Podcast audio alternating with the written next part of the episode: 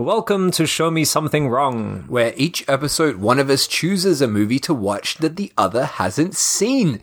The movie is often obscure, usually odd, and always wrong. I'm Dave. And I'm Guy. And today I've chosen the movie, and it is The Boneyard from 1991, directed by James Cummins. Thought you were going to say something else.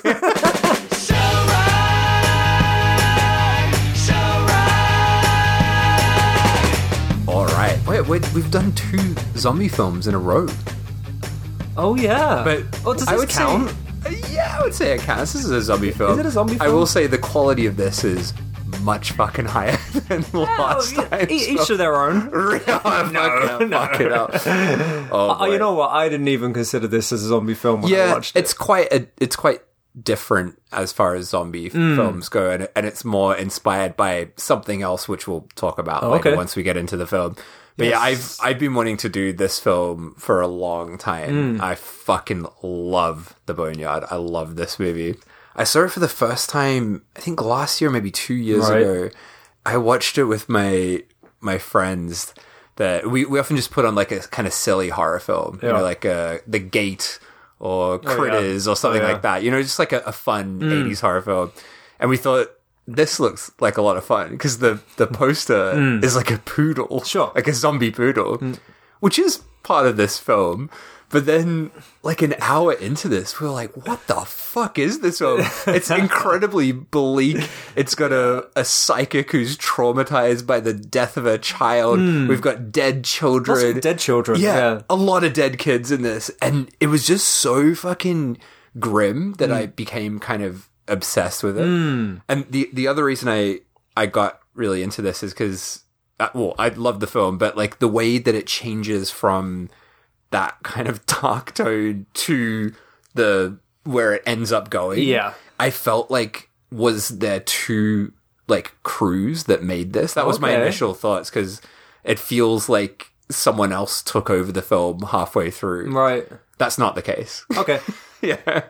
Yeah, now that you say it, you know, so so black and whitely, yeah, it, that's that's a very valid point. I just took it for what it was. I was like, wow, this is fucked. Yeah, like, the opening, like the first hour, is completely bleak and horrible, but it goes into such insane places. But I just came along for the ride. Yeah. I enjoyed it. There's like one scene where Yeah. I think it all changes, and we'll talk about that when we get to it. But yeah, I had assumed digging into this that I would find out something Mm. about why it's like that, but I didn't. It's uh, it's the vision of one director. Brilliant.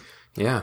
but it's kind of one of those films. I'm probably just jumping way ahead, but it's it's a very it's a film of its time. It's a film that would Oh, yeah. never get made now, and I think this is that that kind of like ridiculousness and like jumps back and forth through genres is something that would only ever get made in whatever year Mm. you said this film was made in. Yeah, 1991. Oh, this is from. 91. What a great year for film. Yeah.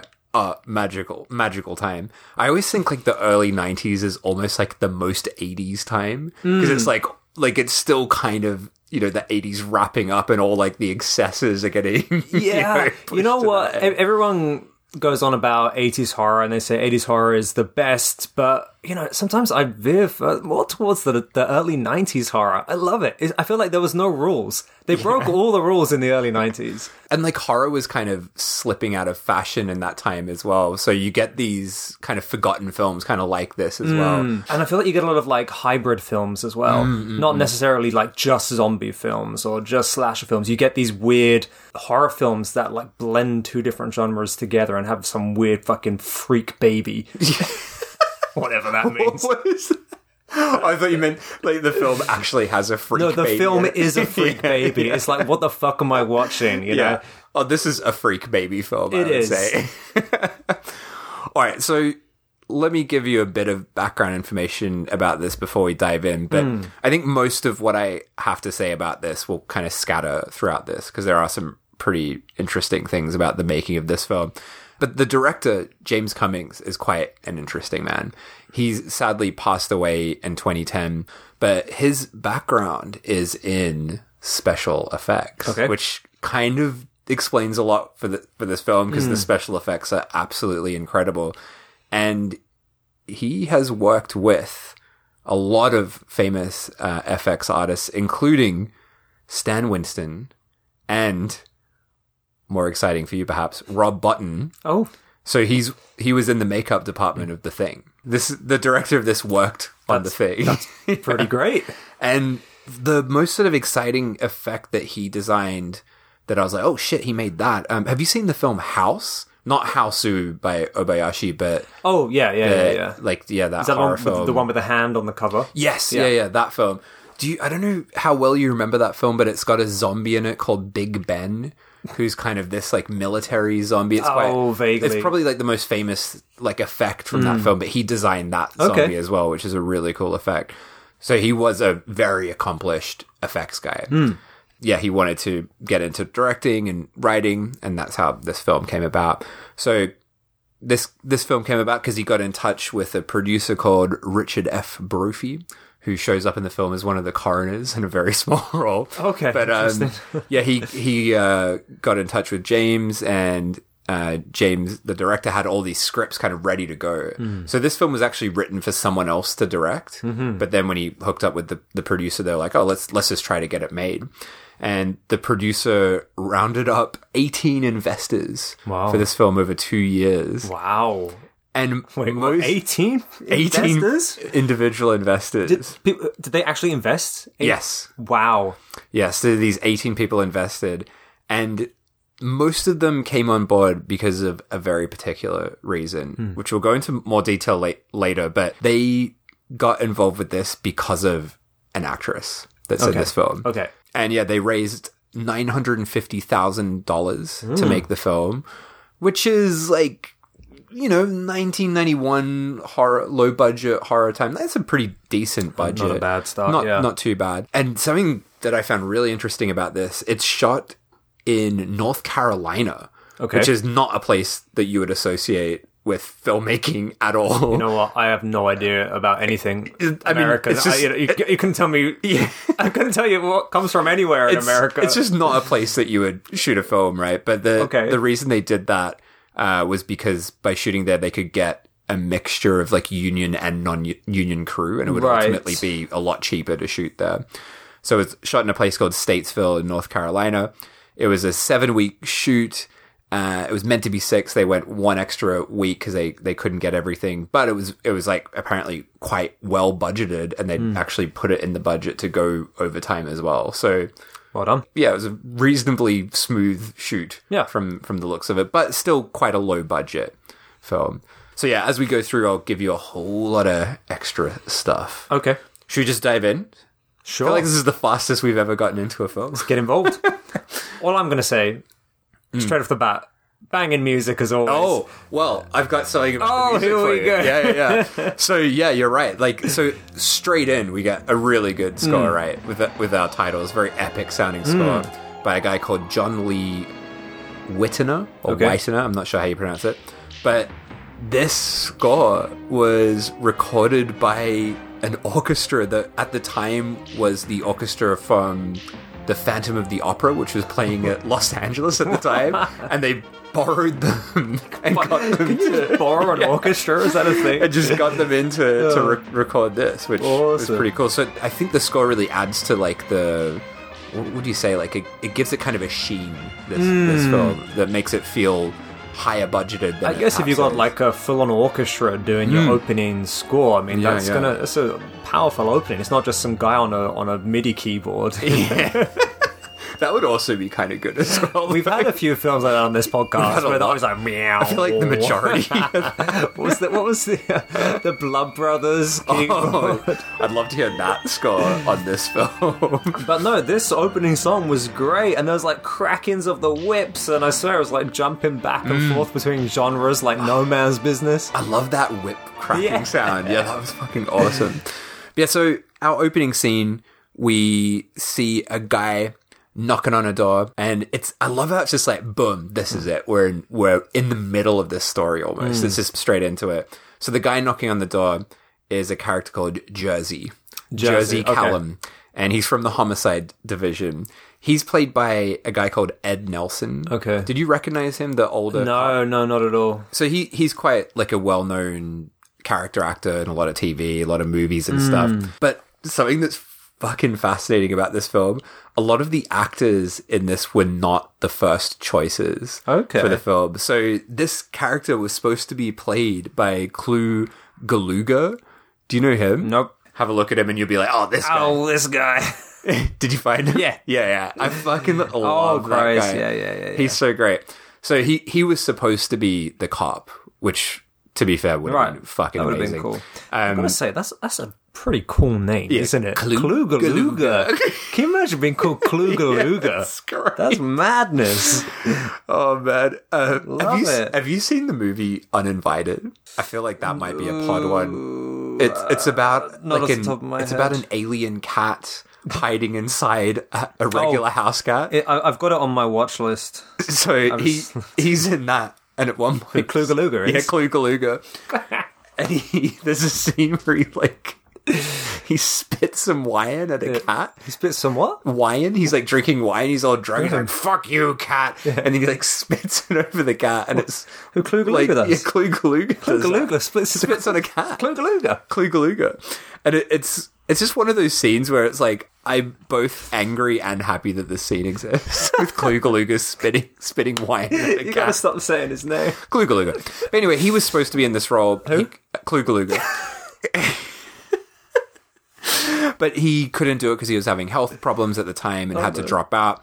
And he recommended his mate Ed Nelson, who's in it. And Ed Nelson apparently uh, had some grandkids that lived in the area in North Carolina, and he was just like, "Fuck yeah, just have a little holiday visit my grandkids. Oh, Sounds brilliant. great." So yeah, he's knocking on the door. This cop. There's another It's a very like derelict looking house, isn't it? very derelict looking house. It's it's autumn. There's like leaves falling down. Hmm. There's another younger cop there as well called Mullen, and he's got a lucky rabbit foot, which is like an important item throughout this. It's like a lighter, right? Hmm. Is lucky it? rabbit foot, and then it has like a lighter. I just thought it was a rabbit's foot. They use it later to like light some things. Okay. Oh, just stop to stop you for for a moment. Uh, when I watched this, I had like a thirty-eight point five degree fever. so you might have hallucinated So, a few things. There's a few things that I don't remember, or just like was in, in such a fucking haze that I probably misinterpreted. So I might say some things. But I'd be like, "No, guy, that never happened." Yeah, feel free to just like cut me off or jump in whenever I'm saying something fever dream like. So this young cop, the character's name's Mullen. Uh, he's played by like, fuck. I don't know how to pronounce this name. Why do people have such fucked up names? Why can't everyone just be Klugaluga? Klugaluga. I mean, Klugaluga. At least it's easy to pronounce. He's not even in this film, and we've said his name so many times. So this young cop is not played by Klugaluga. Oh, no one is. He's played by James Eustaman. I'm going to say Eustaman. I'm not sure if that's right. But this guy was not an actor. He, Okay. He was a guy that worked in special effects. Okay. And the director was like, yeah, you look like you'd be good in a film. And put him mm. in. He's, he's pretty good. He's not bad. He does a decent job. He's not amazing, but he's, no he's all right. Klugaluga. He's no Klugaluga, but he's all right. so the cops go into the house. It's a fucking oh, mess. It's a real hazy room, oh, isn't Oh, it's it? grim. Mm. Clothes hanging up all over the place. There's trash everywhere. This house, as you said, dilapidated as mm. fuck. This was actually an abandoned house, an Oh, abandoned really? house, and it hadn't been used in years. They hired it from like this local kind of rich family that owned all these houses. Right. So there was no electricity in this house, and mm. everything was powered by generators, mm. which will be a theme for this this film as we go on abandoned places.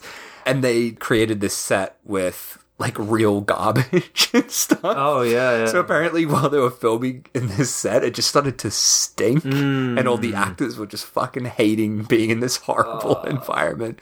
They did a not- good job. did you on say it was North. Carolina. North Carolina. Yeah. Is it hot in North Carolina? It is, but when they were filming this, it was starting to get like really cold. I guess like winter was kicking Okay. in, and there were all these like storms coming through. So uh-huh. if you look at some of the scenes, if you look outside, it looks really dark, even when it's daytime, and you can see wind going, and that was all real because there was like a storm coming in as they were filming this. It wasn't as bad as the uh, infamous Texas Chainsaw Massacre set. That I was just think I was just going to bring that up. Like, oh man, I s- always think about that. Like, I, did you see the? Have you seen that documentary? No, I they- haven't. ah, one of the DVDs I had of that talked about mm. creating that set where it's all like real. So it's like real like dead animals and raw meat in like Texas degree. Yeah, so fucked. fucking grim. Apparently, it was just like rancid. Oh god, Imagine filming there. horrific. Yeah, this is like that on a much smaller scale. Mm. It's, it's not that bad.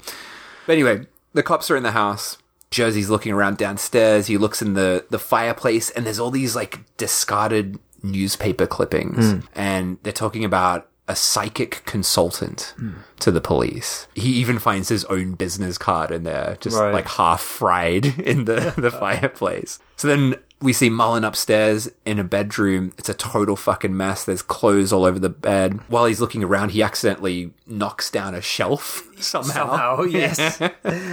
and all of a sudden, Mm-hmm. the bed or something from within the bed comes to life, and a massive pile of clothes and sheets and fucking debris comes flying up into the air, and a and a, a duvet monster comes out and starts beating him over the head with a pillow. Yeah, just It's a fucking belting pillow him. fight. Yeah, just smashing him up. One of the bed monster emerges and just beats the shit out of him with a pillow, and he's like running, running down the stairs. That's right. He like Yeah. falls down, like tumbles down the stairs. Yeah. Then the bed monster, the the clothing monster, follows him down. Then comes into the light, and we see that it's a woman, Ali Oates, who is a psychic. Shit, Jersey! Don't you cops ever knock? She's covered in feathers from the pillow fight, as which is great. So this character, Ali, one of the main characters of the film, she's played by Deborah Rose. Okay. who again is not in much, Hmm. uh, but fucking hell, I really like her performance Hmm. in this. That was again another one of the reasons I wanted to talk about this film. She's a very unconventional lead. Yeah. How would you describe? She's like a middle-aged, um, very average-looking, slightly Yeah, she- bigger. Yeah, lady. yeah, yeah. She's just quite like a normal Hmm. looking person. Like she doesn't look like a big megastar kind of No. actress or anything. She looks like your aunt, like someone's Yeah, yeah, aunt. You know, exactly, I'm not saying yeah. yours and Dave your aunt, but she looks like what someone's aunt would look like. You know, exactly. Yeah. I don't know what your aunt looks like. She does look like my aunt, but I know what you mean. She's got aunt vibes. Hmm. Aunt vibes. Yeah. so she's obviously furious. Two cops have just broken into her house, And woken her up. Woken her up. She's like, "Fucking hell, I'm allowed to sleep. Come on, it's my own He house." like, "What are you doing?" And she was like, "I was sleeping." Yeah. Like, wait, under that massive pile of duvets and clothes and fucking garbage, who sleeps like that? we we realize as well at this point that she knows Jersey. Like Hmm. she knows him by name. We can already see that they have a history. But that's something I love about this film. It just it doesn't really give it doesn't give you everything straight away. It's just like we just are in the middle of this. Yeah. with these two characters.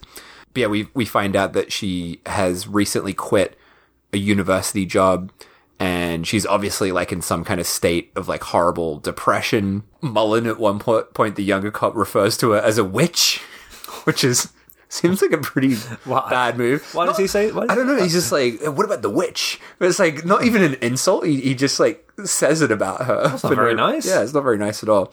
Jersey, the older cop, sends Mullen out, takes a moment to talk to, to Ali.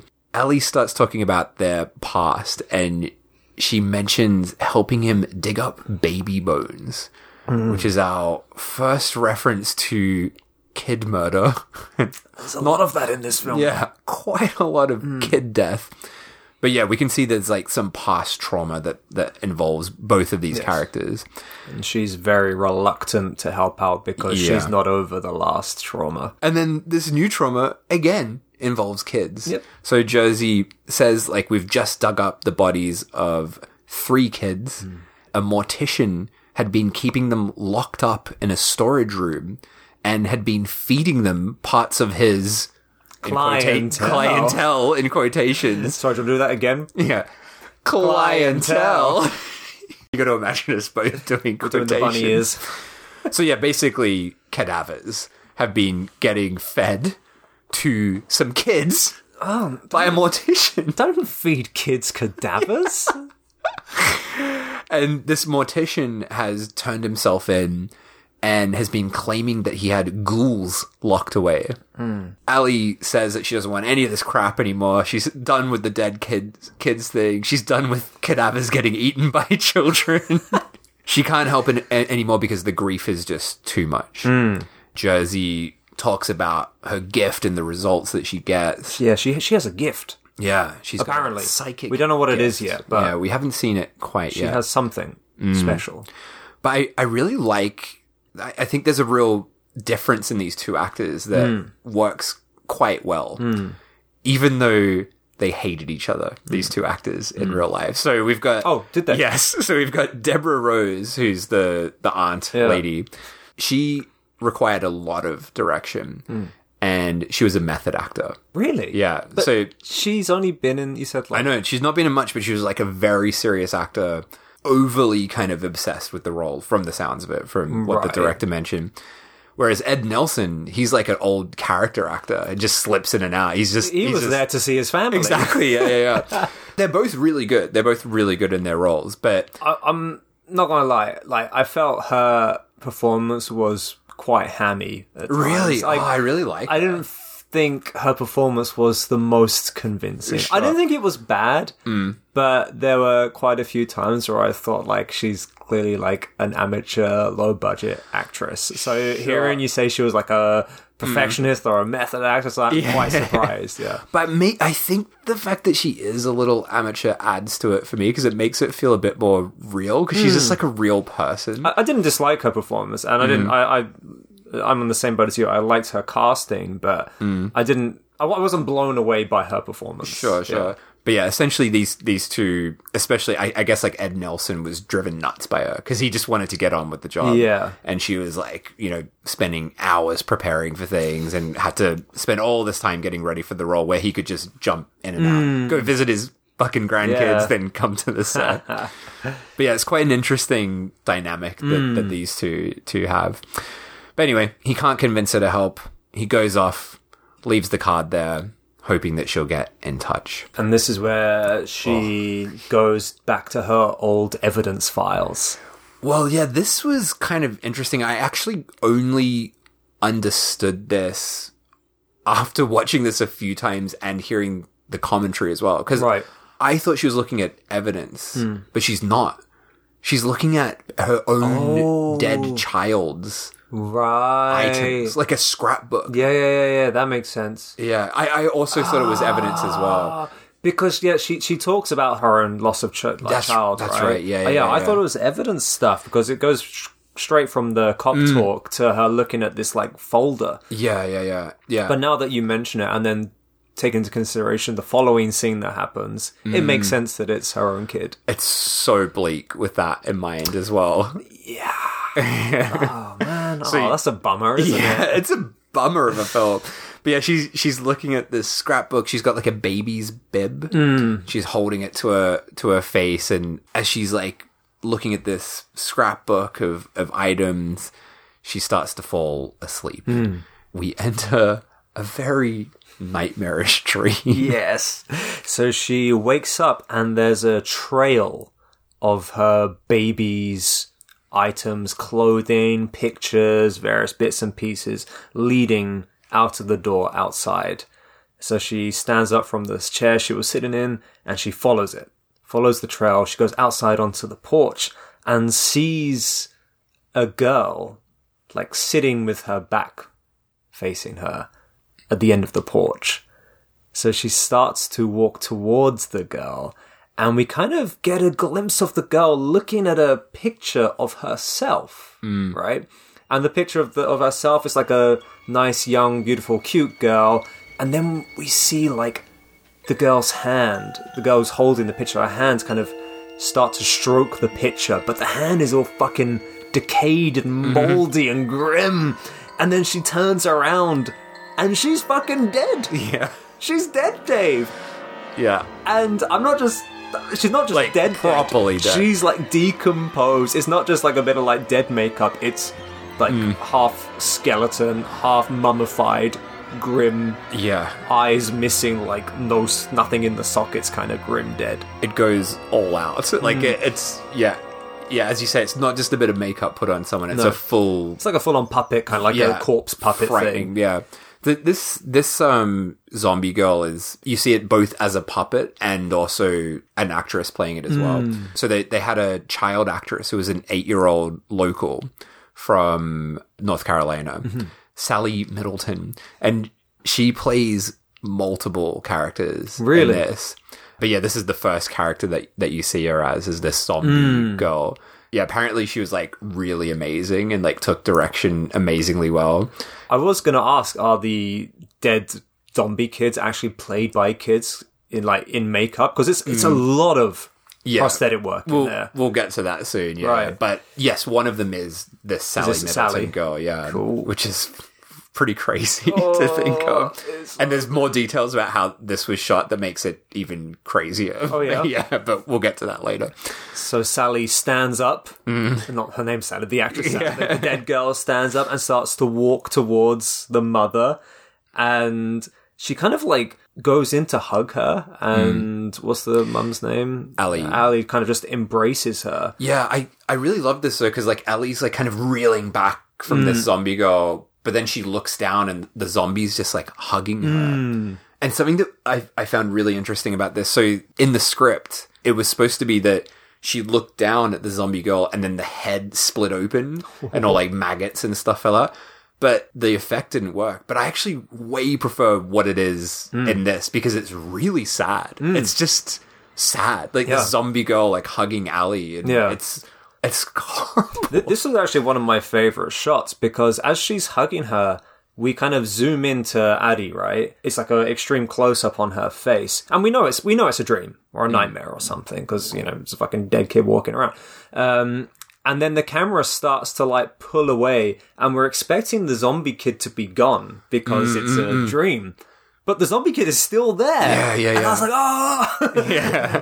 that that was that was really unexpected. That's it is a great touch, hmm. right? And the zombie girl just like looks up gently at, at Allie. It's quite fucked. It's great though. And so that's a fantastic fake out. And then, and then she wakes up. And then, I mean, this now is more fucked up. You telling me that this is actually her kid's stuff. She starts to hmm. burn it all. Yeah, she goes to to burn all the stuff, right? But then she can't do it. She Oh, stops. I thought she threw some of it in No, the fire. she she's starting to do it, and then she lights a match, but then she she stops herself. Oh. and you can see then she's like, okay, I'm gonna help out. It's not only photos of her own kid, but I think it's all the missing kids as well that she's helped find. So it, it's kind of this like accumulated trauma that she has of her own dead child and yeah, all this mm. other stuff as well. a lot of kids. A lot of dead kids. So then we cut into a video screen and we see the mortician that was mentioned before being interviewed by the cops. Chen. So yeah, Chen, Mr. Chen. So this actor again was a local actor. Apparently his accent was so thick he was completely incomprehensible. So when they were filming it, they were like, "Fuck, we're gonna have to dub this later." Oh, So he's actually dubbed by Oh, someone else. They dubbed him back in LA, but they did a good job. I, I Yeah, didn't- I, I didn't notice. didn't notice it. Um, but yeah, the the cop who's interviewing him in this video asks him about this curse that hmm. he's been talking about, and everything that he has done, all the horrible things, has been because of this fear of this curse that he has. And then we cut out and we see that it's actually Ali and Jersey and Mullen watching this video. So hmm. Ali has now like agreed to help out on this hmm. case. So Mr. Chen, he talks about how they, whoever they are, these ghouls, are getting hard to control, and he need he needed someone to help stop them. Just who are they? They are my masters. Just as they were my fathers before me and his father before him. Generations of his family have basically been stopping these ghouls from getting out and murdering people. Hmm. He also talks about it's like a punishment for his family because his ancestors got involved in the occult. Now it's become his responsibility to make sure mankind is protected. He also says if these ghouls are not fed, they will feed. Yeah, the cop interviewing him just says, "Well, they're dead. What, what's going on, Chen? Come on, what's all this about?" But he says they're the undead, and he says they can play possum easily. Hmm. They are Kyoshi, the undead. When they are full, they can play possum very well. Very well indeed. after watching the video, Ali is talking about, you know, how how could he have fed these ghouls? Like, oh, because he, he's got a he, he runs like a mm. mortuary, right? So he couldn't have stripped things from the front of the people, hmm. and then she's like, oh, it must have been he must have stripped the backs Yeah. of the corpses, Back meat. Back me. yeah. or anything below the waist. yeah, so families couldn't tell. So they decide to to go along and investigate the bodies. And so they get to the morgue Yeah. where we meet. Is this the greatest character? Oh yeah, yeah. But before we do that, I want to talk a little bit about the morgue itself because I think this will excite you quite a lot. I do So- get excited by morgues, Dave. So they're going to the county coroner. Yeah. It's not where the mortician is was from, right? He he ran something else. This is like the county coroner, so Right. it's a, a different place. It's a little bit confusing, right? Because there's coroners and morticians in this. There's a few like overlapping stories and locations in here. Yeah, it's best not to think about it too much. I would say, but yeah. So where this was filmed, though, this this uh, coroner stuff. So it was filmed inside a condemned hospital Awesome. called the Old Davis Hospital, which is a three or four story hospital. I think it was quite freshly abandoned hmm. when they filmed this because I looked up the hospital now. It still exists Oh, really? and but yeah, it's you wouldn't want to be filming in there now. It's absolutely oh, fucked. Really? Like falling to pieces, graffiti mm. everywhere. Yeah, it looks good here. I mean, they've obviously like wheeled in some furniture and some mm. filing cabinets and shit, but like I would never have thought this was an abandoned ho- hospital. Yeah, so I think it must have quite recently, you know, mm. been been closed when they they first filmed this. They had to do a lot of work on this. So they the morgue, for example, in the actual hospital did not look like a morgue. So mm-hmm. the morgue they built. Right. Also, another thing that was insane, and you really notice this once you know this fact. If you watch this film again, you'll mm. see this. This was shot during ice storms, as I said before. So, like, Right. it was shot in incredibly cold weather in North Carolina, and everyone was fucking freezing because there was no heat in the building hmm. whatsoever because there was no electricity, no no heating. Yeah, yeah. Everything was done with generators. If you watch the film throughout it, you can see in a lot of shots when the actors are talking, you can see their breath Oh, because it was so oh, cold. and um, Is that why the delivery man's wearing like earmuffs and you're wearing Yeah. scarves and stuff? and the the cast used to sit around a stove to keep hmm. warm in between takes. Another thing that wasn't real, so there was an elevator in the hmm. hospital, of course, but there was no electricity, so they couldn't use it. So the elevator they had to build as well. Oh, wow. so it was an abandoned place, but they they had to add a lot to it. Yeah, Huh. yeah, pretty. Well, they pretty made it all work location. within like the story, the narrative. Yeah, yeah, it works really well. Yeah, they enter this place. It's late at night. It's Thanksgiving for some Yeah, reason. I noticed the big Thanksgiving banner. Yeah, it's kind of weird. We're recording this like around Thanksgiving as well. yeah. Is there any point of this film being s- like- Thanksgiving? yeah. No, I don't No, there so. isn't, is there? I, I noticed around the hospital there are like these signs saying like you know winner free turkey and all this Yeah. kind of stuff, and the Yeah. big they make a real big point of the Yeah, Thanksgiving banner, but that's nothing really to do with anything. Yeah, it's and, true. And there's no mention of it either. Like no one ever talks about Thanksgiving. Yeah. It's not like, oh, we're stuck in this fucking hospital or I could Mm. have been at home eating turkey with my family. Like no one once mentions It's Thanksgiving. true. It's true. It's quite unusual, isn't it? But you said so that they would have decorated this, so they would have put all the banners. Mm. Oh yeah, yeah. Thanksgiving It wasn't there by up. mistake. Yeah. But but why? Don't know. I guess it's like why is Die Hard at Christmas? Well, no, that's different, Dave.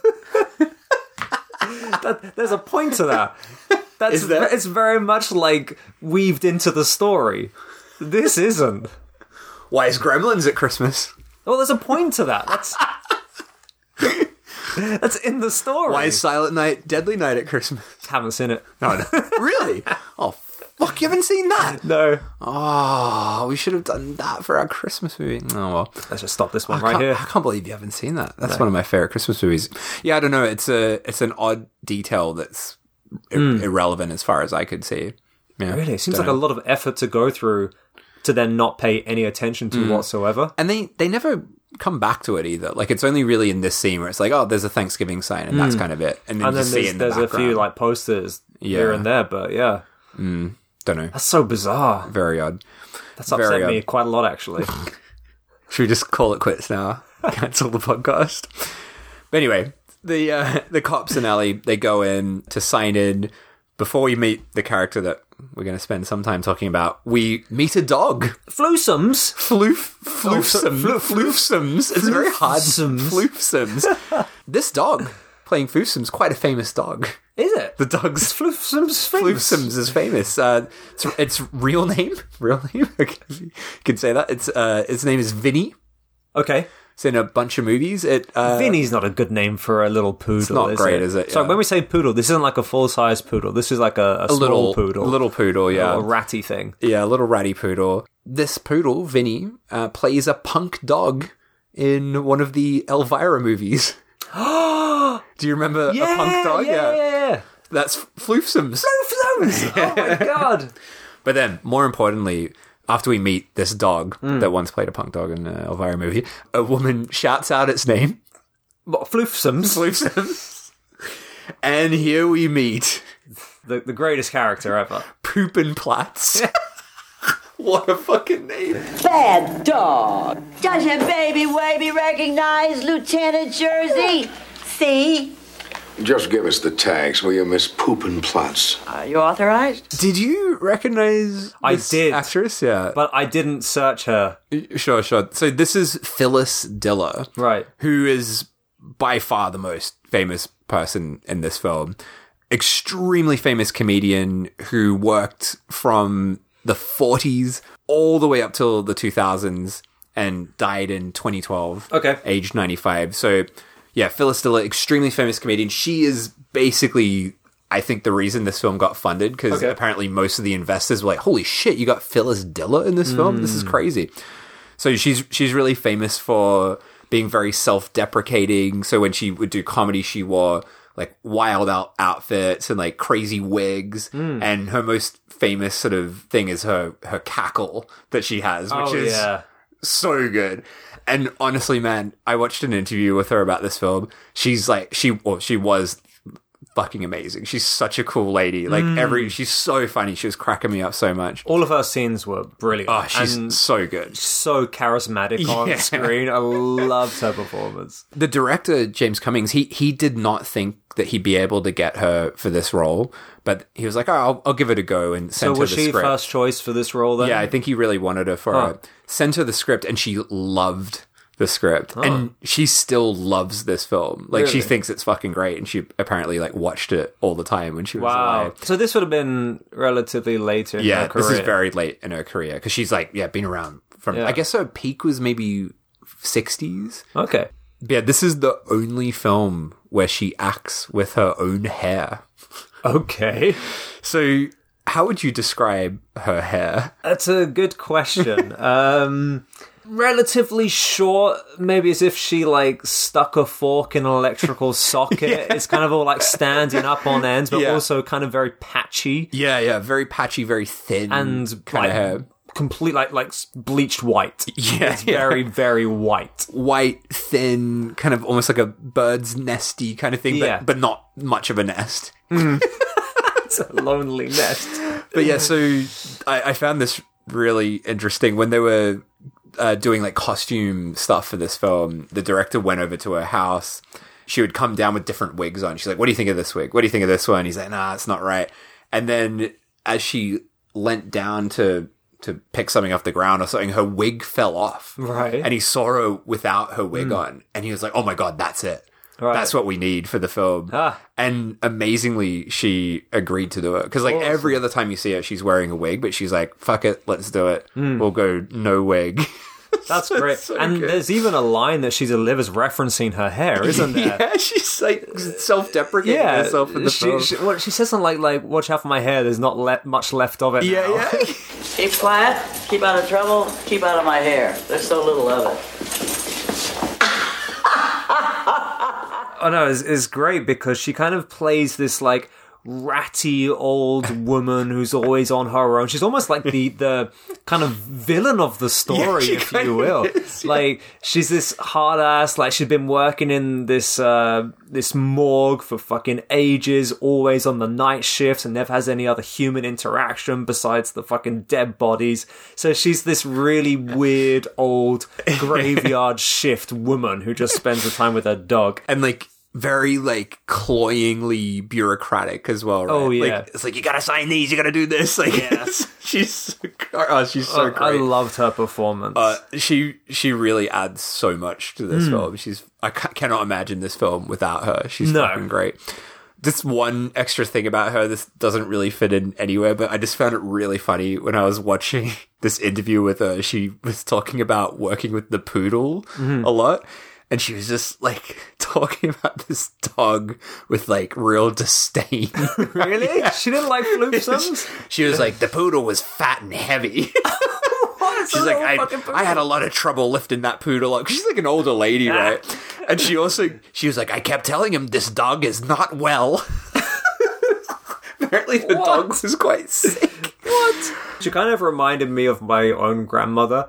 You know, the yeah, she, grandmother. she who, reminded me of my grandma too. Yeah, grandmothers who say things that you, they should that you shouldn't say. yeah, yeah, know? yeah. Like Yeah. old people, like stuck in their own time, who just Yeah. say the weirdest shit. She's like that. We're gonna be that one day. I can't wait. I can't wait. It's gonna be so much fun. yeah, so we meet this Poopinplatz. She's the, the name is great. Uh, she's the yeah receptionist, or like she looks after the the morgue at Yeah. night, basically. She's like the the she's the skeleton crew of the all. Yeah, yeah. And yeah, we immediately see what a stickler for the rules she is. Mm. She's getting them all to sign in. As you said, like, you know, just says the most inappropriate things. So she gets like Ali's driver's license and is like, oh, you've porked up. yeah, at one point, like, the floofsom's being all fucking annoying and she, like, I can't remember what she throws, but she makes him go fetch something, which is kind of setting up something for later on as well. Uh, she also refers to the morgue as the boneyard, which is our, our first mention of the of the title. Yeah. and um, I love it. She's just like rambling about like it, what did it used to be called, like the stink house or something? Yeah. and she's talking about stinky corpses. Oh boy, last year we had one overripe customer in here, a floater. When they cut into him downstairs, the pus was oozing all over the place. We couldn't get the stink out. It was. Hey, just uh, line us up for a viewing room, huh? Jersey asks her to line up uh, a viewing room to check out the bodies. This is something that I really liked from yeah listening to the commentary. The director and the producer they wanted this to be a more realistic vision of what a morgue is actually like. So they researched morgues, went to a lot of morgues. You know, when you watch a movie and like people I- identify a corpse or Yeah. like people are coming in, fucking looking at bodies and stuff, Hmm. that apparently almost never happened. It's like an extremely rare occurrence. Right. You're not supposed to be in a room w- with a dead body unless you're Right, the coroner. yeah. So this is a more realistic representation where they're basically in this room with a TV Mm. and this communication equipment where they're communicating with the coroner. All of that sort of stuff, all these little details come from reality, like the forklift, which we see later on, because forklifts were used to carry bodies around at Mm. Oh, really?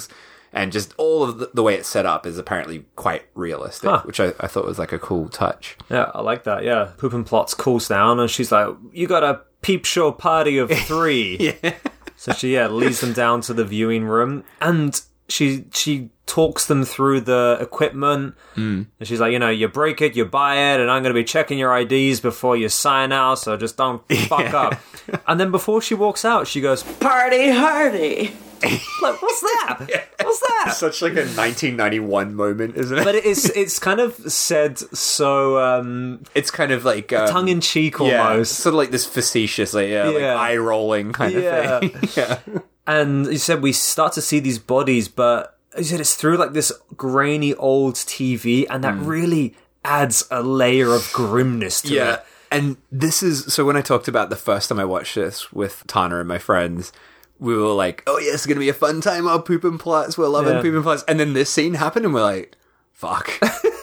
We've just got three dead kids on a slab on this grimy, grainy TV. Yeah. And the corpses are Oh, it's it's horrible. horrific, Mm. horrific. There's just something about the coroner in this scene. So the coroner that's on the TV that they're talking to is uh, Shep, the character Shep. Okay. This is fucking crazy. So this character, Hmm. as I said before, we had Clu Gulager was su- was supposed to play the Yeah. cop, and this character was supposed to be played by either Warren Zevon or Alice Cooper. What? Yeah, and apparently they were basically like, all right, we've we're gonna get Alice Cooper to be in this, and they had it set up for Alice Cooper, but then Alice Cooper's management made it so difficult to organize that they had to. It was it was just getting too late in the process, and they they changed actors. So Okay.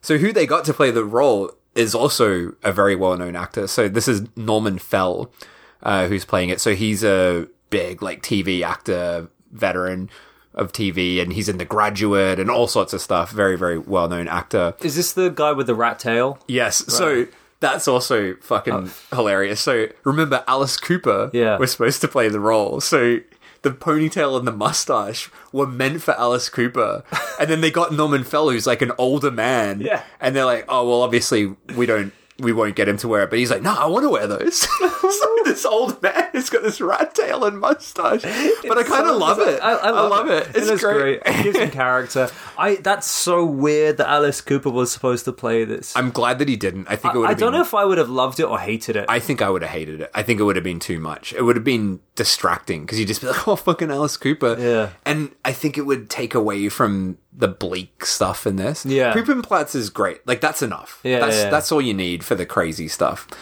But one other funny thing about this, so he stepped in at the last moment to Right. play this. Like you know, like a you know they were just about to shoot, and he just Mm. came over to do it.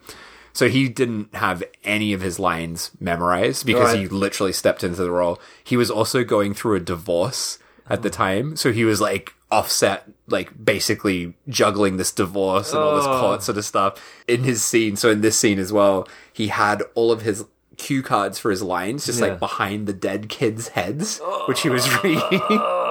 But yeah, they could only get him for him and Phyllis. They could only get for a week as well because they're like the big stars. That's all they could afford.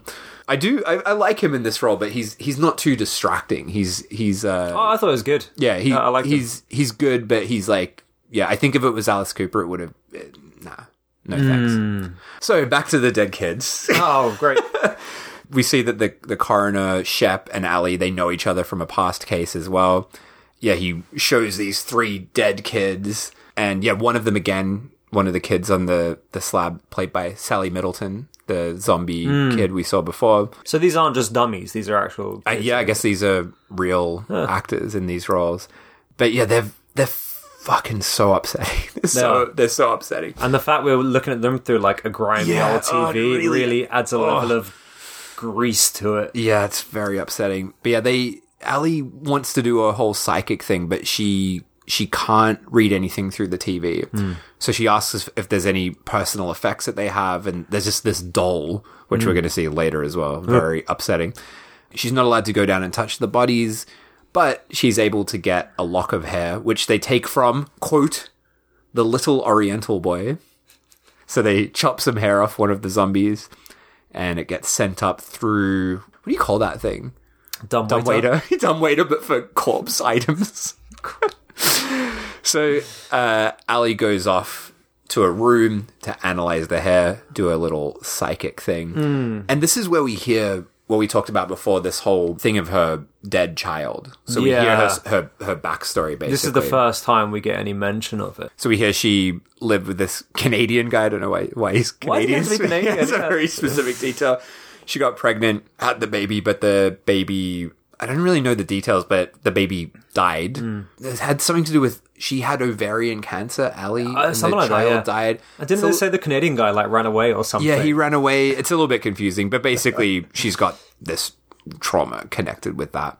And then after this happened to her, after losing her baby, after her cancer, that's when she developed these psychic skills. But saying that, so so she lost her baby uh, due to ovarian cancer, so it wasn't born yet. So the kid that we saw in the dream Yeah. would have been one from the case. Maybe, yeah. That's what what's confusing because in, in the commentary they refer to that as if it's her daughter. Huh. But yeah, I I agree with you. It makes more sense that that's like one of the kids from the case. Yeah.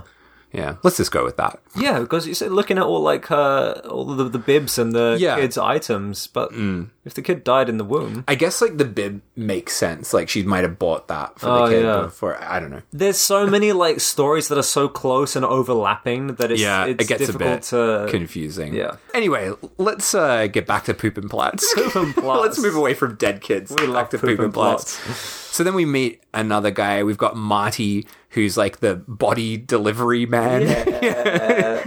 so he he comes comes in and he's like instantly in this fight with Poop and Platz. Yes, yes. which is great.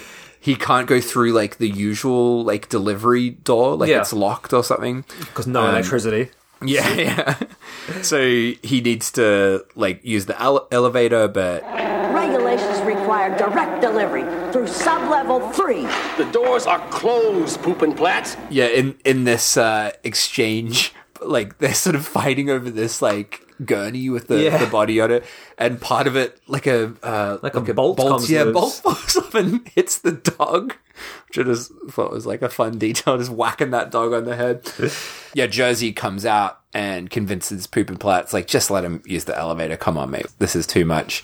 So Marty, the body delivery man, and the younger cop Mullen are there to sort of put the body in. I love the way whilst they're waiting for the elevator, the hat of the older detective guy is just resting on top of the corpse. I didn't notice that. I was wondering, I was like, wait, what is that? Is that the guy's hat? And then why is that even there? And then he rolls up a bit later. Have you seen? I don't know why this made me think of it. Have you? You've seen Tenebrae, right? Yes, the Argento, yeah. If you want something that will ruin the viewing of that film, do you know the actor John Saxon? Yeah, of course, yeah. Uh, so John Saxon, he's like such a prop actor, right? All character actors are like they need a prop, right? Sure. Probably this Ed Nelson guy, he probably loved having that hat to muck about with. But John Saxon, like every role, like he's always got something in in his hands Right. that he's messing about with. And in Tenebrae, he's got that hat that Mm. he's wearing. and it's like if you watch him in the film, every scene he's fucking taking his hat off, putting it down places, Oh, really? flipping it around, looking at it, and like. I I watched it with my friend years ago with my friend Pierre, and we like noticed that, and it just ruined the film because every Oh. scene that's all we could watch was him flipping his hat about. I think it's a character actor thing. They just Right. need to be fucking putting their hats all over the place. but yeah, so the younger cop Mullen, Marty, they're with the cops. Mullen asks how the person died. It seems like it was probably a suicide.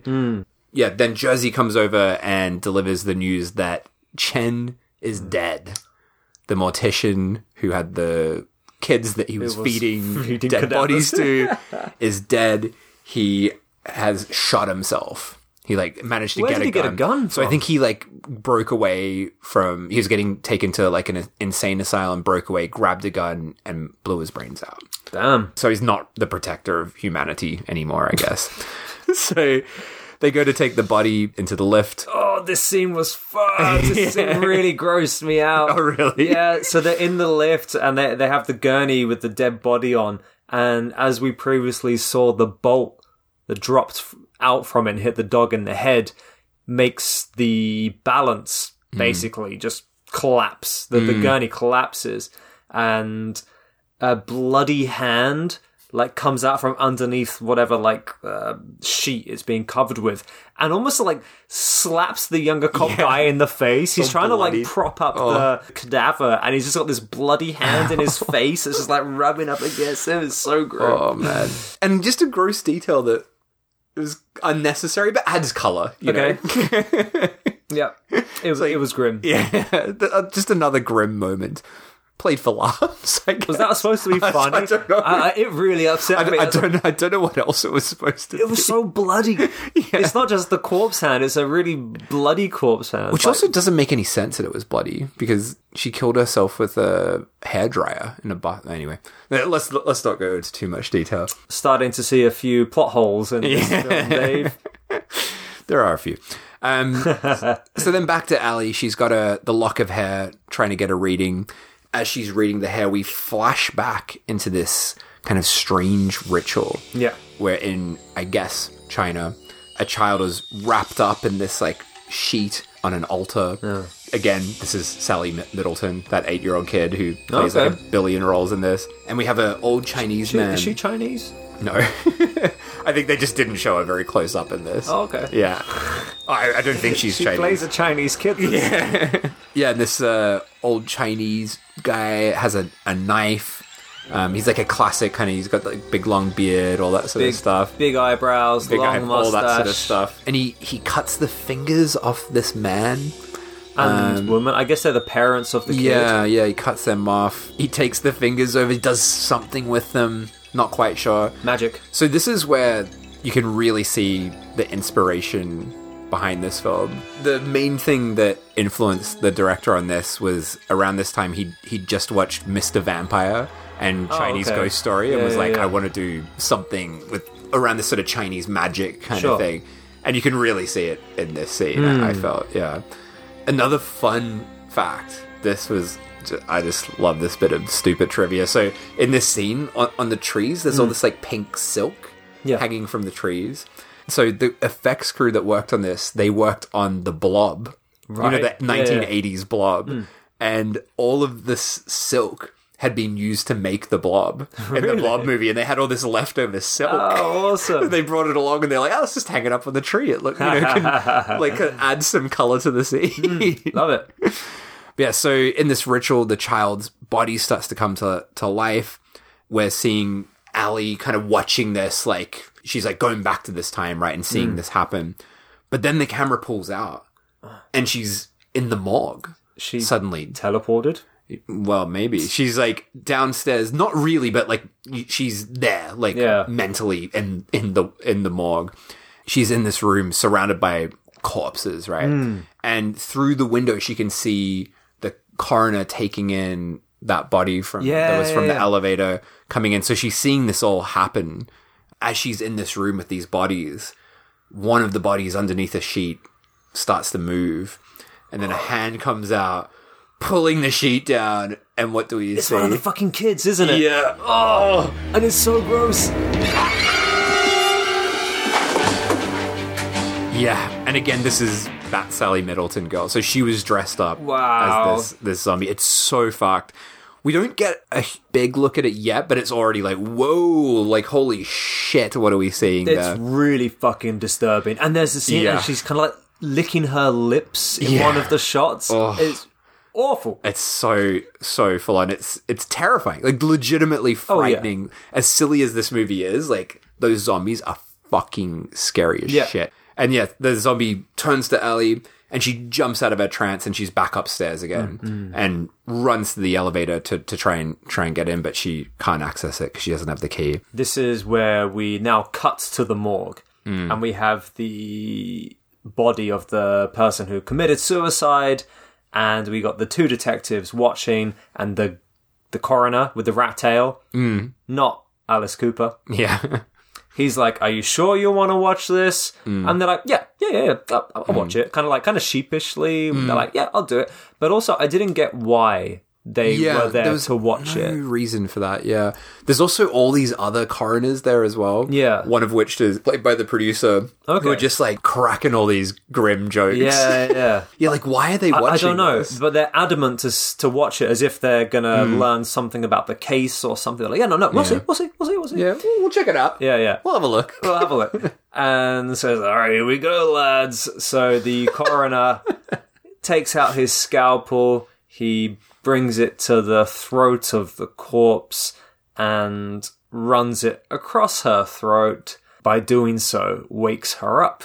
She screams bloody murder. She's not a fucking corpse. She's alive. Hmm. And everyone starts freaking out. She's screaming, blood splurting everywhere. She sprays blood into the face of the two detectives. One of them faints. And it's like, it's, it's panic. It's a mad panic because she's not fucking dead. When I first saw this, I'm like, oh, is she a zombie? She come back to life, but no, she just didn't die in No. her suicide attempt. But because of her, this woman who's apparently committed suicide being alive and all this chaos, they don't notice the zombies coming to life in the other room. Right. So they they don't see what's going on. Back to Allie because she's like desperate to to save her Jersey and all her friends and the coroners. She's rushing to get the key from Poopinplatz, trying to explain, but of course it sounds fucking crazy. But Poopinplatz calls down, right? Yeah. She calls down, there's no answer. No And she's like, ah, yeah. something's fishy. But while she's calling, Ali grabs the keys from her and runs to the elevator, to which Poopinplatz sets flooflums, floofsflums on her. What the fuck is the dog's name? Floofsums. Floofsums. She sets floofsums on her. Ali gets the elevator. Floofsums also manages Jumps to get in. inside. Apparently, uh, Deborah Rose, the actress, Hmm. was terrified of dogs, and Oh, God. apparently her fear in this scene is real. she apparently had some like childhood trauma of a of a dog biting her. or Oh, something. really? But yeah, the dog follows her in. Poopinplatz doesn't make it, but she Oh. does take the time to call Ali a fat bitch. But this is probably one of my favourite shots where we have um, Poop and Plots running towards the elevator because she's got like really big eyes. Her mouth is wide open and she's running, knees really high. But she doesn't make it to the elevator in time. But it's just such a ridiculous, like comical run that she has. It's great. yeah, the uh, she doesn't make it in time. The next shot we get is uh, into the basement. I guess the elevator doors opening once again, and all we hear is Floofsums like like crying and running away, probably because Ali fucking kicked the shit out of it in the elevator. Yeah, so now Ali is downstairs in, Mm. in the, the kind of morgue area and goes into the examination room that we saw before. It's all bloodied. There's like smashed glass everywhere. There's an axe, but it's in like, you know, in like the fire emergency kind of cabinet kind of thing. It's already smashed. So she takes out, out the axe from this cabinet, moves around the room, and then looks through a window and sees one of the zombies just fucking chowing down on the rib cage of, I guess, one of the morticians that we saw earlier. Oh. And I think we've got to talk about the zombies in more detail here. Just how fucking filthy and hmm. disgusting they are, and just how upsetting this makeup is. Like, this is not Dawn of the Dead blue face zombies. This hmm. is not even Fulci, like, rotten corpse zombies. These are just like. I don't even know how to really express how much they upset me. yeah, no, They're they're like no eyes. I think that's what it is. Like there's no eyes, mm. but it's not just that because the zom- some of the zombies in Fulci films don't have eyes. What is it about them that's know. so fucking upsetting? They don't have any clothes on. yeah, they're nude zombies, and their they're whole body is like dirty and veiny and blackened. decomposed. Yeah, but it's like just said, no eyes. There's They're really kind of like straggly hair. yeah, yeah. and they got kind of sharp, pointy teeth. I think a lot of zombies you see in films, there's like a human element to them. These, for me, feel more like, you know, when you see like the xenomorph in Alien for the first time, hmm. it's that same feeling of like seeing something that is not human and it's hmm. just very upsetting. But then also adding to that that they're that they're kids Yeah. as well just adds this layer of griminess to it. Oh, It's it's really fucked up. this is why I Their thought makeup is fantastic. yeah, It's- th- it, it feels like we've got two films in one though. Like you got the sort of silly stuff and then this stuff, which is full on. Um, just just to talk about the effects for a moment. So it was quite hard to film these effects because this was shot in North Carolina, where you can't get effects guys that that easily. So the director James Cummins, he's a special effects guy. He hired a guy, a very young artist, effects artist that he knew from other projects. This guy called Bill Corso, and this guy went on to become a really big makeup artist. So this is like a really fantastic makeup artist. So the effects were designed by the director James Cummins with all these like sort of sketches and then Bill Corso added to those. So half the crew came from LA and then half were from New York. Wow. And then they all came over here to to make this. The all the effects crew lived in a big mansion together. Really? They hired like some mansion in North Carolina. Oh, nice. That they all lived in, but there was like no furniture or anything. They were just like in this big empty mansion.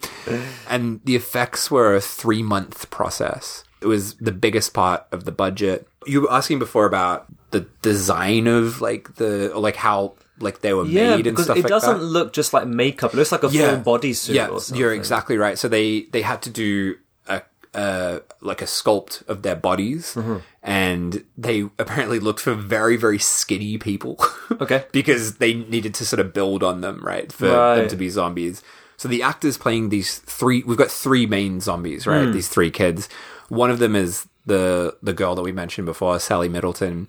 She's like the little zombie. Mm-hmm. Then the other two were dancers, Hmm. like very, I guess, adults, but like small kind of dancers. Hmm. Yeah, they took body casts of them. Their entire torsos were encased in latex, Hmm. so that's all like a sculpt. But then the arms were not sculpted, so they could have more movement. Right. And then they were sort of painted with makeup. So we've got both makeup and this like latex element to it as well. But it, it looks fucking amazing. And then just to, as a weird non-effects note, so all the noises that the zombies make, you Oh, know, yeah. which are quite upsetting as well. Yeah, yeah. They're made by the director and Bill Corso, the effects guy. They did all the the sounds of the zombies. Just themselves, in a microphone, just going, Yeah, yeah. so Ali is watching these zombies chowing down on the corpses. Then she trips on some glass, making a noise. The zombies look up, they run after her, and she zooms out of the room, running down the hallway. And we hear the sound of something like running through the air vent. Oh yes, like well. like alien scene. Yeah. Yeah. And um, yeah, then she looks like around the corner.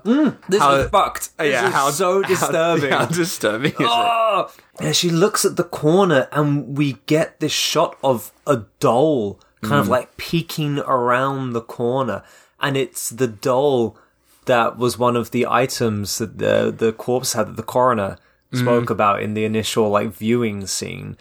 and it's it's like it's not like a Raggedy Ann doll, but it's like it's like an old gross Yeah. fucking doll.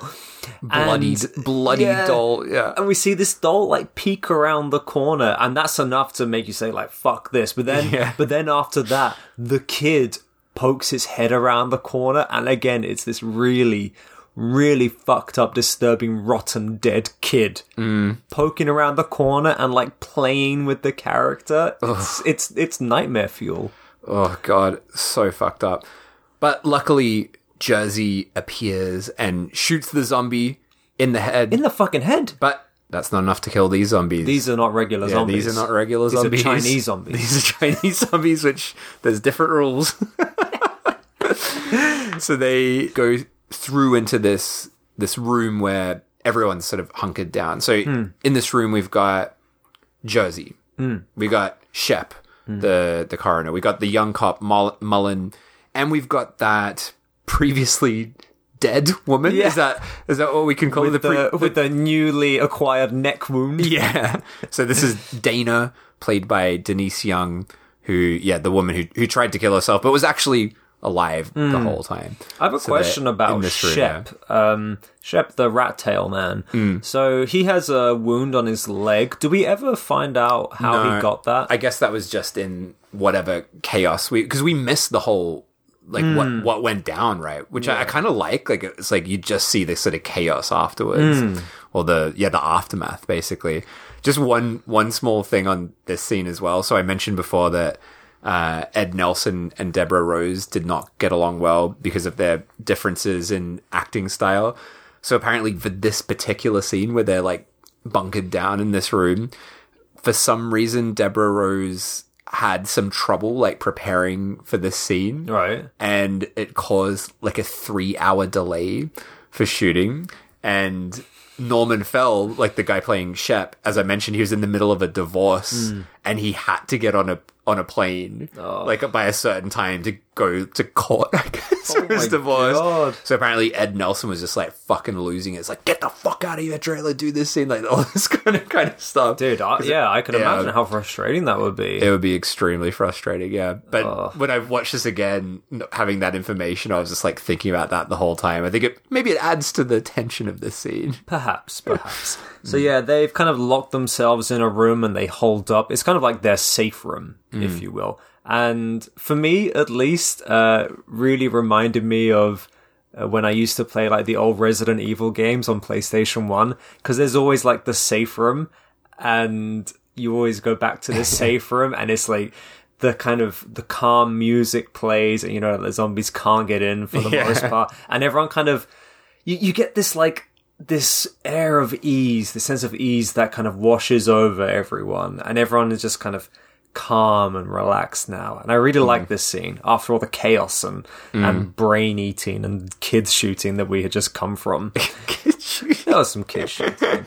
And they go through the evidence locker and kind of arm up essentially Yeah, yeah. so they find this um, this machine gun which Yeah. looks like very handmade Some kind of outrageous, yeah, Yeah. machine gun. some pipe bombs Yeah, the pipe bomb, which will be important later on as It's well. like the classic, like arm up, we're gonna fight these fucking zombies scene, which was great. I, I really started like rooting for all the characters here, and then we hear Poopinplatz Mm. come down. So she's managed to find herself another key. yeah, she's got a got the spare key. Yeah, so she comes down the elevator. The others hear her like roaming the corridors, calling for floofsums or whatever the dog's name is, and they're like, "Fuck! If we can hear her, she can hear us." and so they kind of uh, go on this little kind of um, mission to try and get her into the safe room. I love this moment though where she goes into the hallway looking hmm. for her dog and she hears a sound and looks down and sees one of the kid zombies hmm. sitting in a chair at the end of the hallway with with its back to her. Yeah. Fake crying. And it's just oh, it's so fucked. Like we see the zombie from the front and it's like smiling with this like gross like mouth, like blackened kind of mouth. And it also made me think of watching the scene of how cold these kids must have been. The director talked about this Oh, a, yeah, a that's lot. a point. But Phyllis Diller also talked about it in, in her interview. She was like, these these zombies, they were basically nude. Hmm. Like they had latex and then they were like nude, essentially, with makeup on top. So they were freezing cold. Hmm. And apparently this scene, um, the kid was like incredibly, incredibly, incredibly cold. And really struggled to get through the scene. I think you can see it watching him. He's kind of like shaking, which adds to like the Oh. Scene. But yeah, it must have been awful to I can shoot this. only scene. imagine. Yeah. yeah. so Poop Plot starts approaching the kid, Mm. and then one like drops down from the ceiling, Yeah, yeah. and the dog uh, starts barking at it, and it's almost like one of the kids wants to play with the dog. Mm. It doesn't kind of start to attack it. It's almost like as a kid would Yeah. want to play with this dog, but the dog's going fucking nuts barking at this dead kid. Mm. And uh, anyway, young cop, I forgot his name. Mullen. Mullen jumps out, shoots everything except for the kid because it's a terrible shot with this fucking handmade machine gun.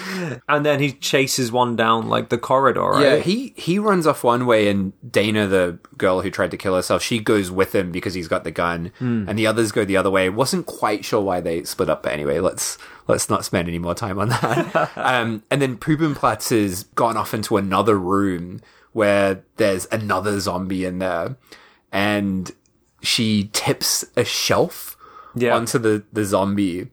And I'm gonna say Plots is really relaxed around all these like, kids, "These right? Fucking zombies. like she doesn't really seem phased at all. Yeah. Like even when one like jumps down from the ceiling, she's like, oh. yeah, There's like not really much of a reaction. it's, it's great. But yeah, as you said, yeah, she tips the shelf onto one of these kids. Mm. Smoke starts yeah, engulfing I think it. it's like it's meant to be like chemicals. or That's what I something on it, thought, yeah. Apparently, as you say, like there's smoke, so they had like smoke machines. Apparently, the zombie actress in this, one of the dancers, burnt her leg like quite horribly on like the yeah the smoke line, whatever it was. Right, Okay. That would Bummer. Not be a, a pleasant experience, like in all that makeup with a horrible burn.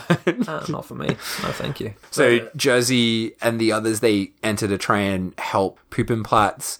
Uh, one of the zombies goes over to the elevator and is like trying to like turn the key and stuff. Yeah. Gets inside the elevator, but then Mullen, the young cop, comes in, puts the gun into the elevator, and blasts the fucking shit out of mm. out of this zombie.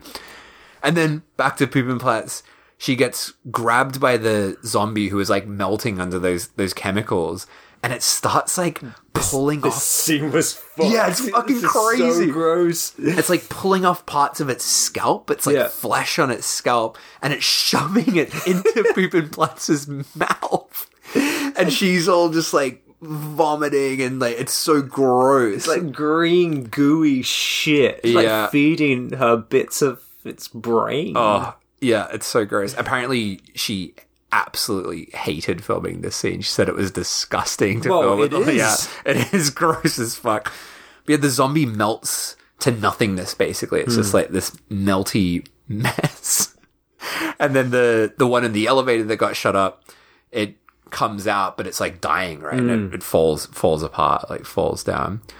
the what elevator is in a bit of a state Yeah, that's been smashed to smithereens. and covered in now goo. yeah, goop get- all over the place. second, probably. I think it's the second mention of this on our podcast, but it looks like one of the Nickelodeon slime shows. It's been slimed to bits. It is Nickelodeon slime. slime. But yeah, Poopinplatz, she's a mess. Uh, she's taken into the morgue by uh, Jersey, Alley, and Shep. What? Meanwhile, Mullen and Dana, they're in the slime covered lift, right? Yeah. So Jersey, they can like call out to each other. They're in different rooms, but they can communicate through the vents. yeah. basically. And Mullen is going to try and climb through the top of the elevator to get into some kind of escape hatch, I think. Uh, so he goes up through the elevator roof to try and get into this hatch or whatever it is. And he's like, yeah, calls out for Dana to help, who's still waiting outside. And she has to walk through that gross green slime. Uh, and she's like barefoot. And they they only did that take once apparently because she was so grossed out by walking through it. I do love it because as she kind of like walks onto the slime, she presses her foot down, but you see her foot kind of like slide Yeah, yeah. across Oh. the floor. so gross. Oh, also, my favorite bit of trivia from this. So all of that like blood and vomit Hmm. and slime and stuff because it was so cold in this hospital, it froze. Oh, so when they cleaned it up, they could pick it up in one piece. It'd be like one frozen Hey. piece. Oh, easy cleanup. Yeah, so they both Mullen and Dana they're up on this elevator roof. They have a little romantic moment where he talks about why she tried to kill herself, and again it's like fucking hell, what is this film? It's it reminded me of you know the scene in Gremlins where Yeah. Phoebe Cates is talking about her dad dying. yeah, yeah, yeah. It's like fucking hell. It's that kind of level of darkness, right? Where she's talking about her like this trauma that she felt and everything coming crashing down and this making this stupid mistake and yeah. But I love his reasoning. He's just like, oh, you shouldn't kill yourself. You got everything going for you. You you're pretty. You're pretty. And that's all he has to say because he only just fucking met her. Oh mate, what a fool. So dumb. it's really dumb. So Oh, man. 90s. So the two of them, they try to get up into this shaft thing, and they look down, and the child zombie is down there. Is this the on them. same one that got blasted by the machine gun? No, is that, one's dead. This is the. There's only one zombie remaining. This is the Sally Middleton little girl zombie. So, so the there only one was three. There's one three. got melted. One got machine gunned. Yeah. and there's one left. This is the last Right. one, yeah. They freak out, they rip open a grate and go through into the air vent. They're going through the this air vent, crawling through Jersey and the rest of them, they can hear them as they're coming through and sort of like encouraging heading them towards to come the safe through. room, right? Yeah, going back to the safe room. Love it. They get into the room and the zombie comes out trying to grab at them and Jersey just blasts it with a fire extinguisher. so, Which I do wonder, was that a child getting blasted with a No, because I tell you what, this was the Was only time. No, no, it looked like a, a full sized human. Well, Probably one of the um, you say that the athletes or the dancers, dancers, yeah, yeah. Because this was the only time in the entire film where I thought, oh, so these are like full grown people because Mm. there is a, a considerable size difference, or at least that's how it looked in this one scene. Um, so I think this was one of the dancers. Mm, Yeah. It'd be pretty sad to blast a little, Yeah, little wanna, Sally. Blast little, Sally. She's Sally. doing she's doing a good job. Come on, leave her alone. But yeah, they blast little Sally, and then they uh they push a like a locker in front of the vent, and Seal it shut. back to being safe again. Love it. lovely Love it. safe room. They should just stay in there. So then they they move into like the back area of, you know, with all the torn up dead bodies, they kind of come to this realization like, oh, the only way we can kill them is through the heart. How did they get to that realization?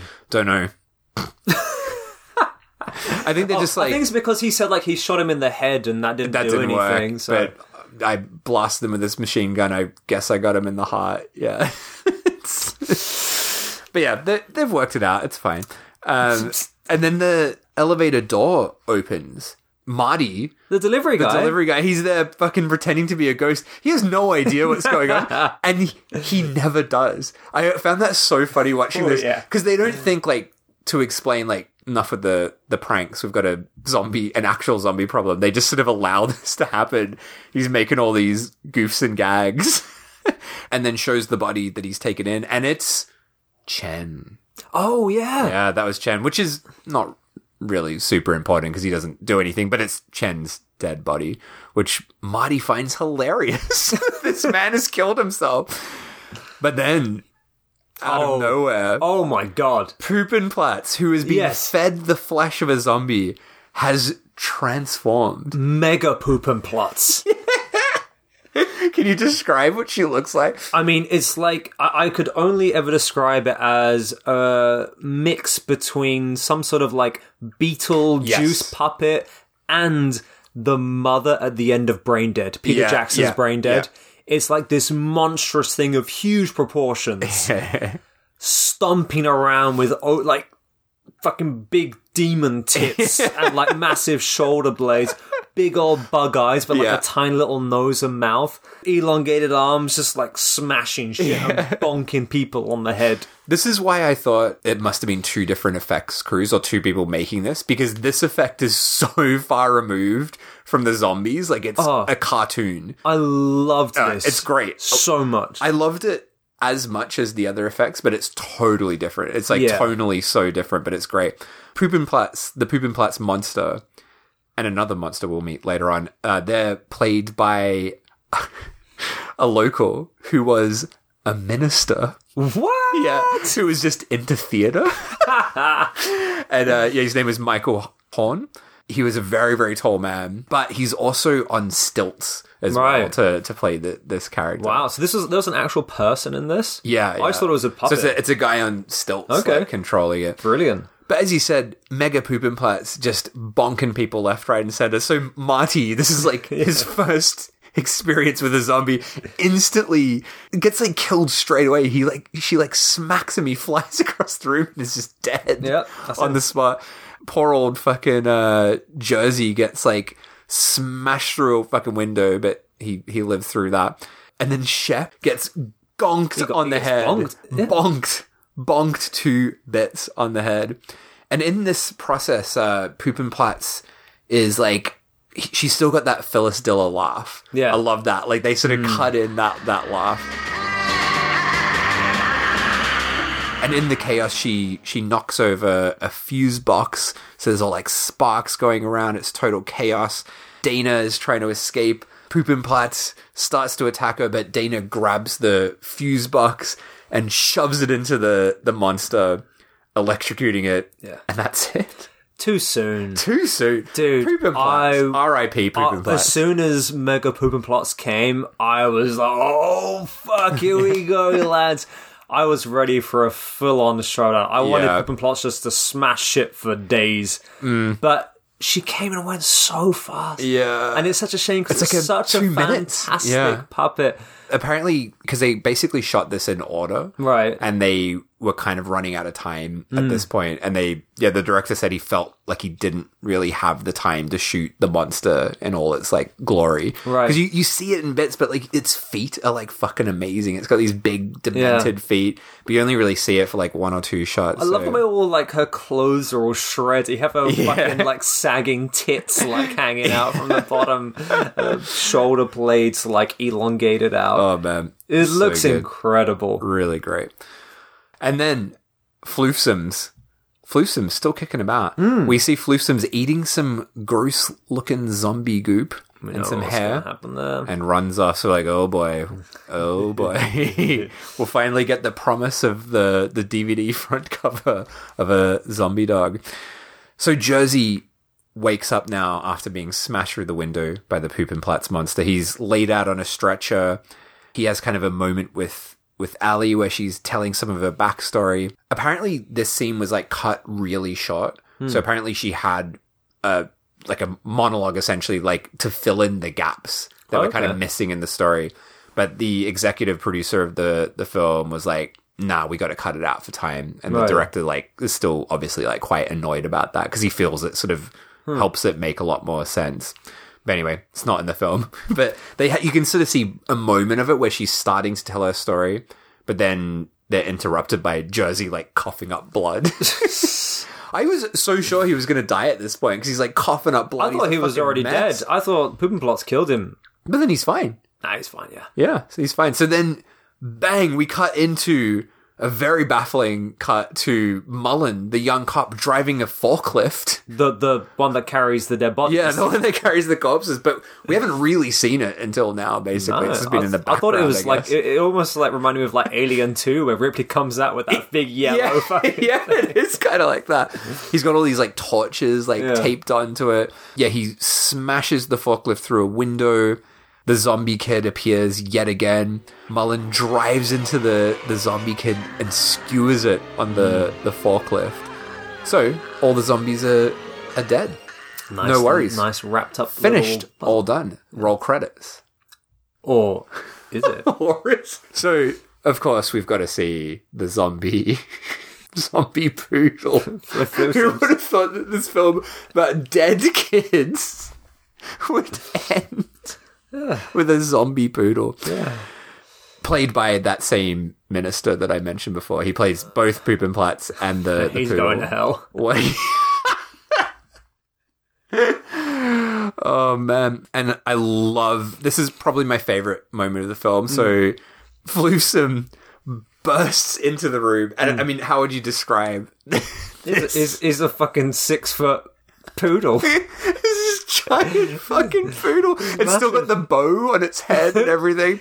I don't know how how could you describe it? He's a he's It's a ridiculous. poodle zombie. Yeah, it's it's truly absurd. But I love this moment though because like when the dog bursts in, Dana laughs when she sees the Oh, dog. really? Yeah, she just bursts out laughing, and I was like, that is such a fucking great touch to have a character laugh because it is something that you should laugh at. It's so ridiculous. But yeah, that that was a a choice from the director because he's like this puppet or this monster looks so ridiculous. Someone has to laugh at it. We've we've Yeah. got to have someone laugh. But yeah, they they try to escape. They're going up like this shaft, like some kind of I don't know what like the fuck that was. It it's looked like, a, fucking chimney or something. yeah, something. it is kind of like a chimney sort of thing. And then the the dog monster bursts through a door, trying to get through into where they are. And this is quite a sad moment. So that you know how it's like smashing this door open. Yeah. The poodle had these like really intricate mechanical hands Hmm. that were like would would have moved in scenes. Hmm. But the first thing they shot with it was it smashing through this door and they destroyed the hands. Oh no! So after that the hands are just these floppy mess. Oh no! But yeah, they're climbing up this ladder leading up to the roof. Um, they've got that rabbit foot lighter again, lighting things up.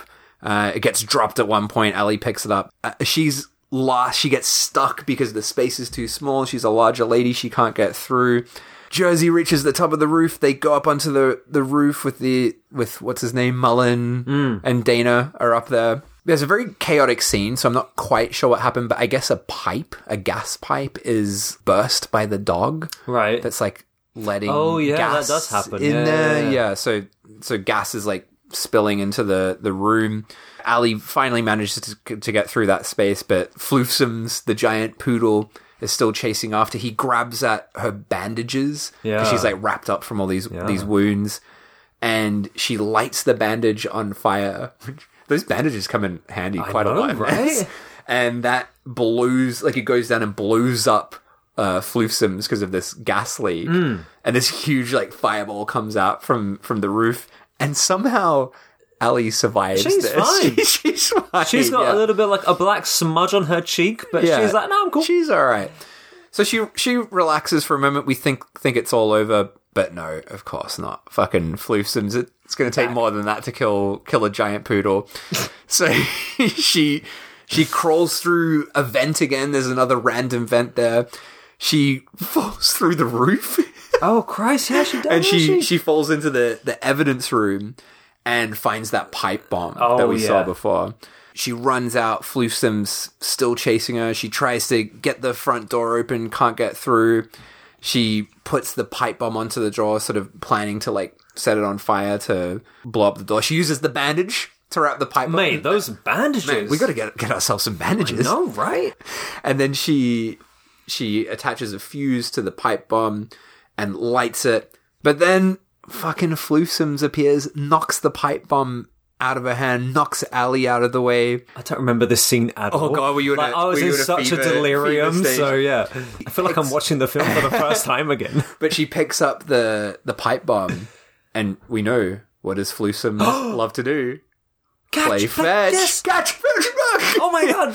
So she she throws the pipe bomb at Wait, Floofsum's. Is the pipe bomb my light? Yeah, she's got it because she was going to blow up the door to get out, and she throws it. Floofsum catches it in his mouth. Slight pause, then huge, huge Yeah. fucking explosion. The whole of the front door explodes. But Ali crawls out. She's fine. She's fine. Something about this explosion Yeah. is fucking nuts. So this explosion was way, way, way, way, way, way bigger than they had planned. Oh really? So because it was taking too long to set up, it was like I don't know how it worked exactly, but it was building up too much and basically became this gigantic gigantic explosion. Wow. And the DP was planning to be right next to the door to shoot shoot the scene because they're like, "Oh, it's only going to be a small thing." But the producer was like, "No fucking way. Like get hmm. back just in case." And thank God he did that because that DP would be fucking dead as a doornail. um, but yeah, like thankfully no one got hurt, but the fire like went through into the building, into their office that they had set up, set uh like destroyed all, their computers that they Oh my had. God. And the fire department had to come to put out the fire so they could keep filming because they were on like a tight schedule. so Oh, like, come over no. quick, put out this fire so we can keep going. Holy shit! Fucking nuts. But anyway, Ali was fine. She escaped She's that. fine. She escaped that giant explosion, and she's reunited with Jersey, Mullen, and Dana. They all survived this film, Hey. which is quite nice. She gives back that rabbit foot lighter to old mate Mullen. Hmm. Have a little laugh. Banging tune kicks in. And that's it. Hey. Apparently, this was not meant to be the ending. They actually Oh, shot, really? which I'm glad this is the ending because their original ending sounds pretty dumb. They were gonna have, um, they shot a wedding scene. So Mullen and Dana were gonna get married, and Ah. apparent, apparently the actress playing Dana was kind of pissed off because it was the one scene that she looked good. Because in all the other Right. scenes she's all dirty and Oh, gross. so, so they actually shot it. Yeah, so they shot them getting married, and then they were going to shoot a scene of um Ali, who's like kind of recovered from her trauma, and she was going to be like thinner and like healthier looking, right? Right. But I think they ran out of time, and plus they said it was kind of difficult to change Ali, Ali to like make her Yeah. look different enough for it to have an impact. so they yeah. they kind of gave up on that in the end. Oh, I'm glad. But I'm, that- I'm glad yeah, I'm glad it would have yeah. been That would have been shit. yeah, it would have been silly. It's it's totally fine the way it ends. Yeah. yeah. So that's it. That's Fucking the round of fucking applause for Boneyard. Holy shit! Yeah, I I fucking love Hmm. this film so much. It was such a surprise because it's not a particularly well reviewed film. I, I had never heard of it. yeah, it's not it's not that well known, and a lot of the reviews on like Letterboxd. I know we always drag letter Letterboxd through the goals, but like a lot of them are like, "Oh, this film's so fucking boring," and I'm like, "What? What? Boring?" Who the fuck is saying that? I guess maybe because it's like the it has a build up. It takes its time to establish the characters and there's sort of bleakness to it. Oh. But yeah, like almost all the reviews, like this film sucks except the effects. I'm like, I completely No, no, disagree no, with that. Whoever said that is a fucking moron. This film is amazing. this film is incredible. This is, a, I mean, oh, we've spoken a lot about the plot holes throughout the entire movie. This film is full of plot holes, but it is so fucking good. Yeah, yeah. This I is a fi- this is a five star film. I mean, granted, I watched it with a massive fever.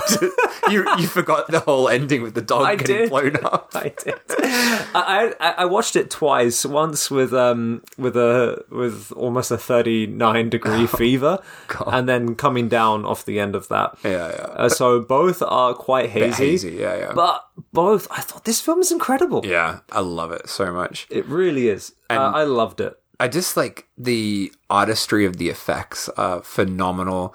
I love that it goes to very dark places and I love that it, it has a lot of very unexpected touches to it. Like like the Ali character, for example, is like not what you would expect to see No. in in a film of this vintage of, of this genre.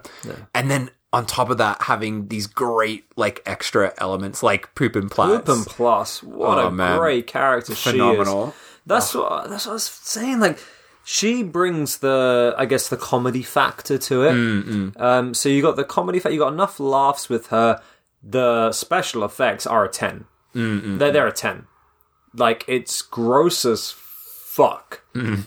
But then also you got the puppetry and the monsters at the end with uh, mega Poopinplatz and the poodle to for it to really appeal to the special effects crowd. You got the enough laughs for the B the the B horror Mm. style people, and the story on its own is good enough. Yeah, it's a really You have enough. Like I said, I mean, I know I don't. I never even felt it was a slow build. No, no, it's it's It's a yeah, but good it's kind story Of, it's kind of its own. straight into it Yeah. actually. Like from the get go, you're like boom into this, no time wasted, No. straight in. And I I really love the kind of yeah the the the Chinese like curse kind of aspect is really cool. Hmm. And yeah, it's a really unique bit of It horror. really is. Yeah. I'll tell you what, I, and I put this in my notes.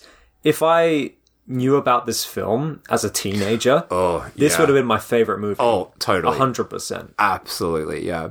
And it's it's insane that it's not No. better known. Yeah. Madness. Yeah. What the fuck? Great movie. I I, I, I want to watch this again In, when I'm in a not, normal state. Yeah, when, I, when I don't have a fucking fever. Um, but as far as with a fever, this is my new favorite movie. Imagine you watch it again, you're like, oh, this is, this is shit. you watch it without a fever. You need the fever to go I'll go with into. Letterboxd. Oh, it was all fucking shit apart from the last five minutes. Boring. Fucking slow burn. the I think the hard part with this is the the wrongometer. So the reason I chose this Hmm. was because of the fucked up zombie. So for how good this film is, for me this is a 10 because I fucking love this Yeah. film. But wrongometer is how wrong the film is, how much it shouldn't exist, how weird it is, how disturbing it is. And I genuinely, the first time I watched this, it really unsettled me. Hmm. Those zombies are the most fucked up zombies I've ever seen. I can't think of anything that has gotten under my skin as much as those like kid zombies. Hmm. In yeah, like in terms of like effects sort of stuff. So for that, I I'm just for that alone, and oh, actually that, and also the tonal madness of this, like where this goes with that giant poodle. I'm not going to go too high, but I think I'm going to go for a six. Yeah. How, how about you for the wrongometer? I, I was uh, varying between six and seven. I think same as you. Uh, kids. I mean, dead kids. Yeah. Dead kids. You can't be putting. Maybe that's why this is not a hit. like you know, of the pussy footing around dead kids. That's a that's a heavy subject. That's wrong. But just the fact that the dead kids come to life and they feed Poopinplatz their brains. that's fucked. So that that's fucked enough on its own. And they created this fantastic mythology around hmm. the dead kids, which I loved. So that that is enough. It is fucked. But the puppetry at the mm. end, the the mm. big old monsters, which are the cherry on top, uh, for me gives it an extra point. I'm going to give it a seven. Mm. Yeah, loved it, loved it. Fantastic movie. Nice, nice, nice. So, how about next time? What are we talking about next time? Oh no, oh. I don't like that. I don't like that look. Next time, Dave, Oh no. brace yourself. Oh no. No, no, you no, no, brace yourself. In Hang a good way? I can't say it's a good way. we have somewhat of a sequel. Hmm? Hmm. Okay.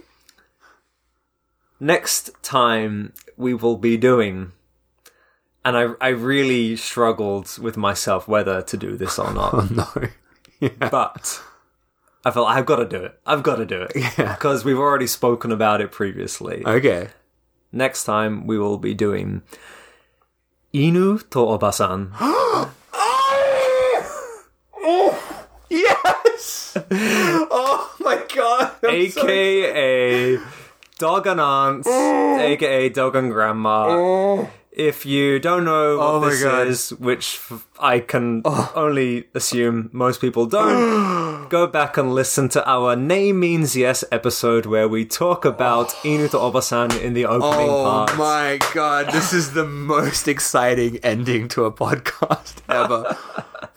Fucking hell. Yeah, so you have to listen to Name Means Yes before next next time. If you want to justify Dave's massive reaction. Oh my I can't believe that. This this is like a a year and a half build up to this Right? Oh my god. Oh, I'm so fucking excited. And also very upset. oh wow. Well, with uh, that excitement out of the way. yes. Uh, yeah, please follow us on Twitter at SMSW Podcast. Please send us an email. You don't have to, but if you've got something to say, please send us an email at showmesomethingwrong at gmail.com. And please leave a review on all of the things that you listen to this on, on Spotify, on Apple Podcasts. Do that. It's very helpful for us, I think. I don't know.